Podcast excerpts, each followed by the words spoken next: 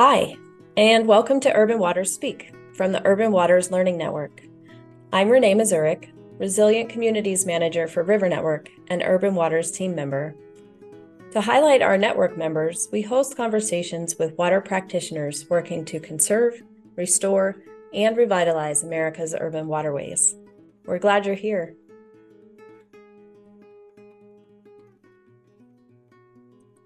For this recording of Urban Waters Speak, I was able to talk with Candida Rodriguez on August 4th, 2023. Candida is the Director of Community Relations for Groundwork Hudson Valley in Yonkers, New York, where she is responsible for implementing community engagement programs, event organization, and developing public relations strategies. Candida has experience working alongside community members, local nonprofits, international organizations, and government entities. Her expertise expands through climate change policy, gender equality, migration, education, youth development, and poverty reduction. She is passionate about the inclusion of vulnerable and underrepresented populations in decision making, especially on issues pertaining to environmental justice. It was great talking with her and getting to know more about her and the climate resilience work that she is doing with the community in Yonkers. Keep listening to hear our conversation. Hi, Candida. How are you? Hi, Renee. I'm doing well. Thanks for having me. Can you tell me about your role at Groundwork Hudson Valley? Of course. So, I am the Director of Community Relations, and my primary role is to foster and maintain strong relationships between our organization as well as with the communities that we serve. And essentially, I work with um, a lot of community members and I engage partners and, and local groups and government bodies in our environmental initiatives. So, what this involves is a lot of strategic outreach, a lot of collaboration, and communication efforts to promote environmental awareness, as well as participation in our programs and initiatives, and ultimately drive positive change in Yonkers, New York. Great, thank you. How long have you been there, and how did you personally come into this work? I've been at Groundwork for almost two years now. And um, my journey into this work happened almost by accident. I will go back a little bit into my background. So, in college, I had taken some classes in environmental studies. And being a sociology major, my main focus was mainly on community development.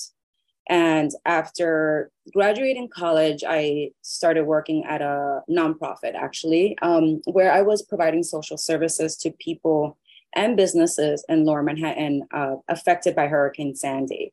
And a large part of my role was community outreach. And I learned a ton about disaster recovery. And this is when I was introduced to the term climate resilience. And without knowing, I was beginning to merge into the environmental work I do today. I then went on to work for international nonprofits and organizations across different countries. And I was working with both rural and urban communities in countries like Nicaragua and the Dominican Republic, um, and then later in, in the Pacific. And that's when I saw firsthand how climate change was affecting people on the front lines on a scale that I've never seen before. So, really, what this has done is motivate me to uplift the voices of people that have been uh, dealing with climate change and other systemic issues and empower them to take action. That's really powerful. What a what a great experience to be able to see this in lots of different um, settings and um, bringing that into your work here in the United States and in New York. Um, I know that Groundwork USA has a program called Climate Safe Neighborhoods that brings together 13 groundwork trusts to explore the relationship between historical race based housing segregation and the current predicted impacts of climate change. So, your or organization is one of the trusts in the partnership. Can you tell me more about your involvement in that and why you see it as an important program for groundwork? Yeah, absolutely. So, what the Climate Safe Neighborhoods Partnership and Initiative has done is essentially allowed us as an organization to come with the data and prioritize our climate resilience efforts as well as the community engagement in the neighborhoods that need it the most. So we were able to really zero in on where were these pockets of urban heat islands and areas that were experiencing environmental challenges such as extreme heat and flooding, lack of green spaces. And my focus has mostly been to build strong relationships with community members and also our partners. And what that means is that I go out to community events.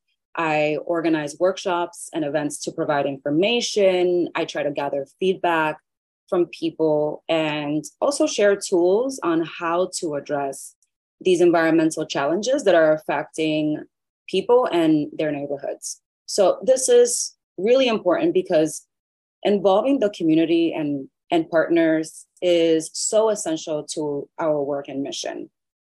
Uh, what we do is essentially learn from them because they know their communities best and they have unique uh, skill sets that that's important to creating a thriving community and ultimately what we want is for people that live in these vulnerable areas to be part of the change that that is either happening or need to happen in their neighborhoods that is so great. I want to follow up with a little bit more about that community engagement piece. So, as part of the Climate Safe Neighborhoods, Groundwork Hudson Valley created the Climate Safe Yonkers Task Force, and they were instrumental in implementing the Yonkers Climate Action Plan. I, would like to hear a little bit more about that. Maybe tell me a little bit about the Climate Safe Yonkers Task Force and that climate action plan. Sure. So, the Climate uh, Safe Yonkers Task Force is a group of about 30 people who we have engaged over a year long process. And we began by recruiting diverse members uh, within the community. And we were very intentional about wanting a group that represents all members of the community Therefore, our task force members are people that either live, work um, in Yonkers, and some are high school students, for example, others are college students or municipal housing residents. Um, we have community activists and artists and organizational leaders. And our goal with this group has been to one, build resilience, and two, uh, promote action, and overall empower within the community.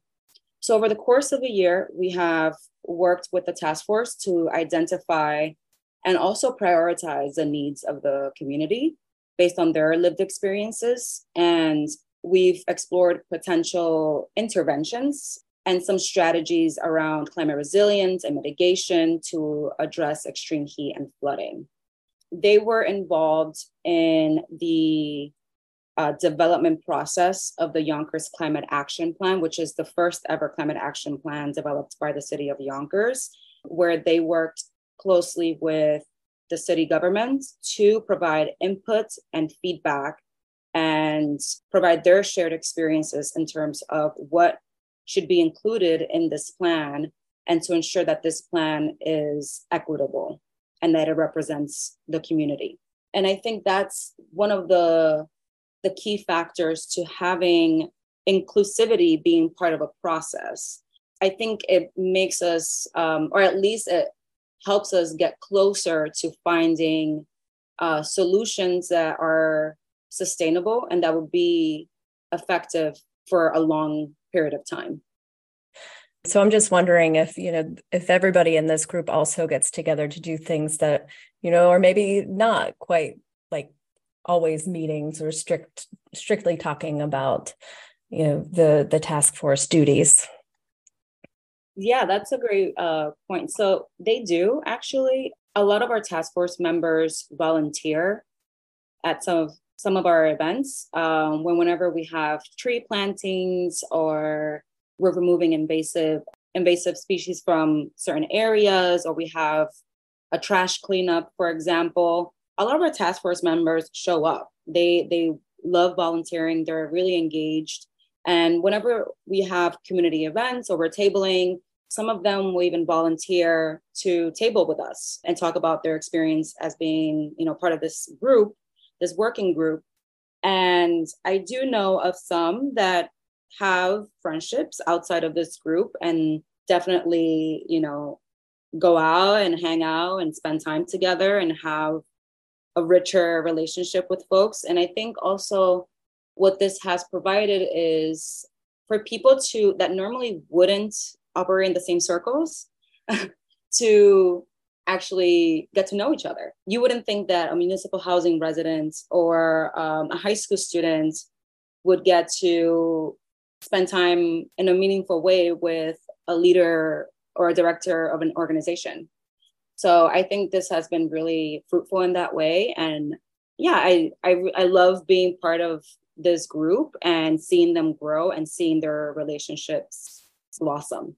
Yeah, I, I love when that happens and you get, you get to feel um, a little bit of joy um, in the work that you're doing. I think that it could be a model for a lot of places around the United States I watched the recent webinar that you were a part of for Urban Water. So thank you for participating there as well. And when you were talking about this climate action plan, you mentioned that, that you felt that this was a systems change. And I'm so interested in systems change. So I'm wondering if you can tell me more about how you envision this change and what that means to you. Yeah, I think it's important to note that part of our larger climate justice effort is to change places or revitalize places that have been historically uh, left out or disinvested in. So that is one of the reasons why we partnered with uh, the Yonkers Housing Authority and uh, a nonprofit um, that deals with affordable housing that's called West, WestHab to make their properties more climate resilient because we notice that these are where the urban heat islands exist.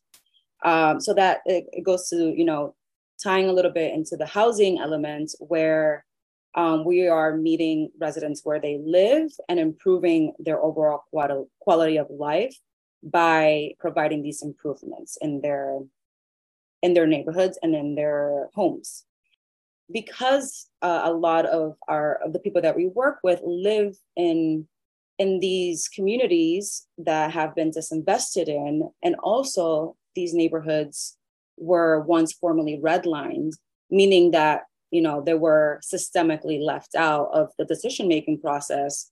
We want to make sure that community members have a say in what uh, goes on in, in their in their homes and their communities because they have a lot of valuable knowledge and expertise really and can contribute to the success of these initiatives they are essential for us uh, to really understand what is happening because they get to live these experiences themselves.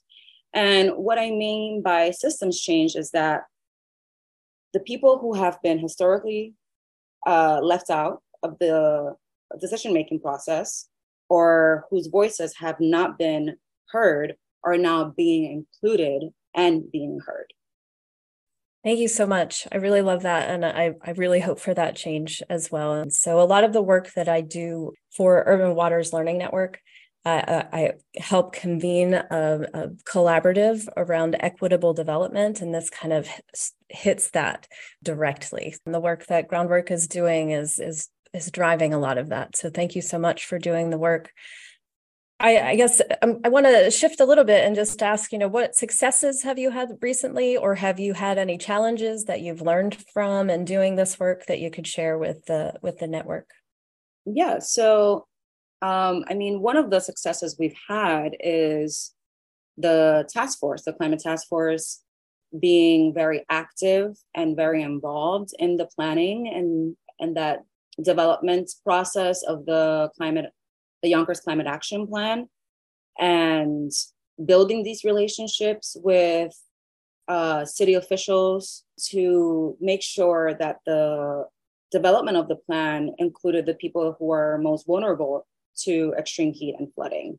Another success that I've witnessed personally is seeing how task force members have become advocates for change and how they're now kind of becoming micro influencers and are you know spreading the word raising awareness and speaking to people about redlining climate change um, extreme heat and flooding from their perspectives and encouraging other people to also care about these issues and ultimately we hope that it drives significant change in, within Yonkers. And as for the challenges, I mean, working in an environmental field is always challenging.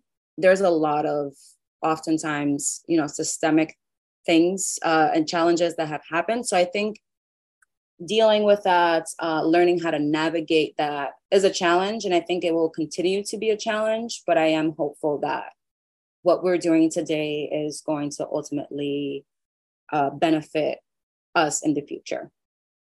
Yeah, thanks for for bringing that up. It is it is a challenging field to work in, and sometimes can be really heavy. So my next question kind of points to um, what keeps you motivated in this work. Yeah, so there is a lot of doom and gloom in the environmental field. There's there's a lot of things that you have to learn how to navigate, both professionally as well as personally because we are also experiencing climate change ourselves. And, but really, what keeps me motivated is that the change I am currently seeing is that people who are not experts in this particular field are talking about technical things like urban heat islands. Climate change is coming up a lot because people are experiencing it and they're seeing it a lot more. And I see that those people are are really motivated and they really want to make a difference.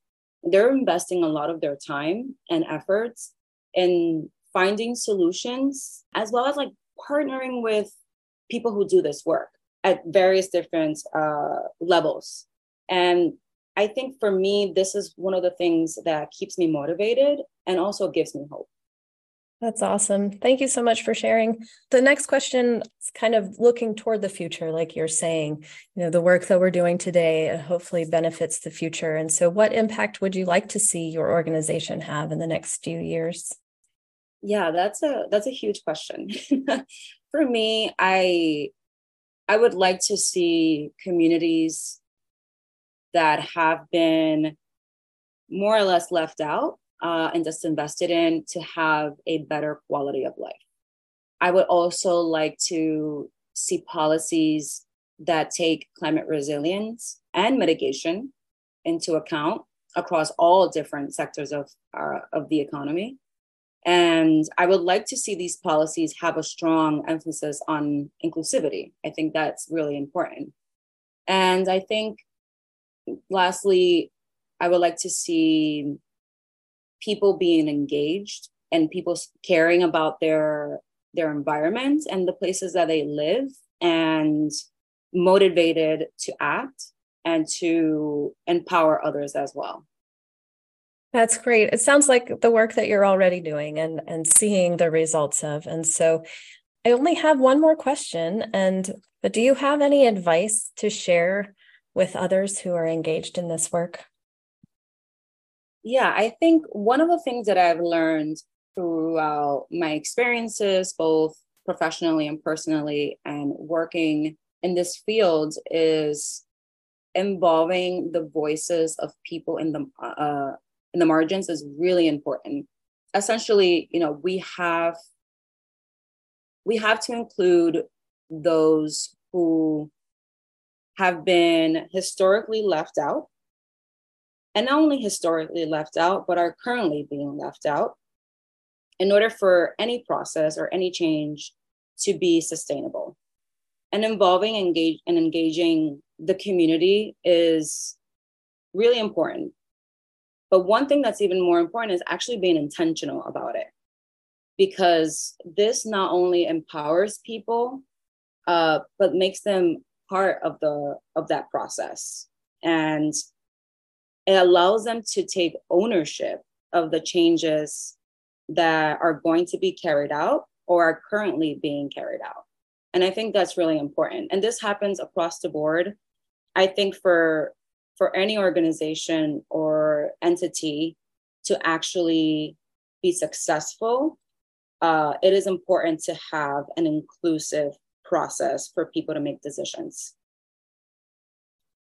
I really want to thank you for being a part of the Urban Waters Learning Network and for sharing your insights and your expertise with us today, Candida. Thank you so much for having me. This has been great. Well, that wraps up my conversation with Candida. I loved hearing about her work with community members in the task force, their involvement in the development of the City of Yonkers Climate Action Plan, and the relationships that they've been able to build along the way.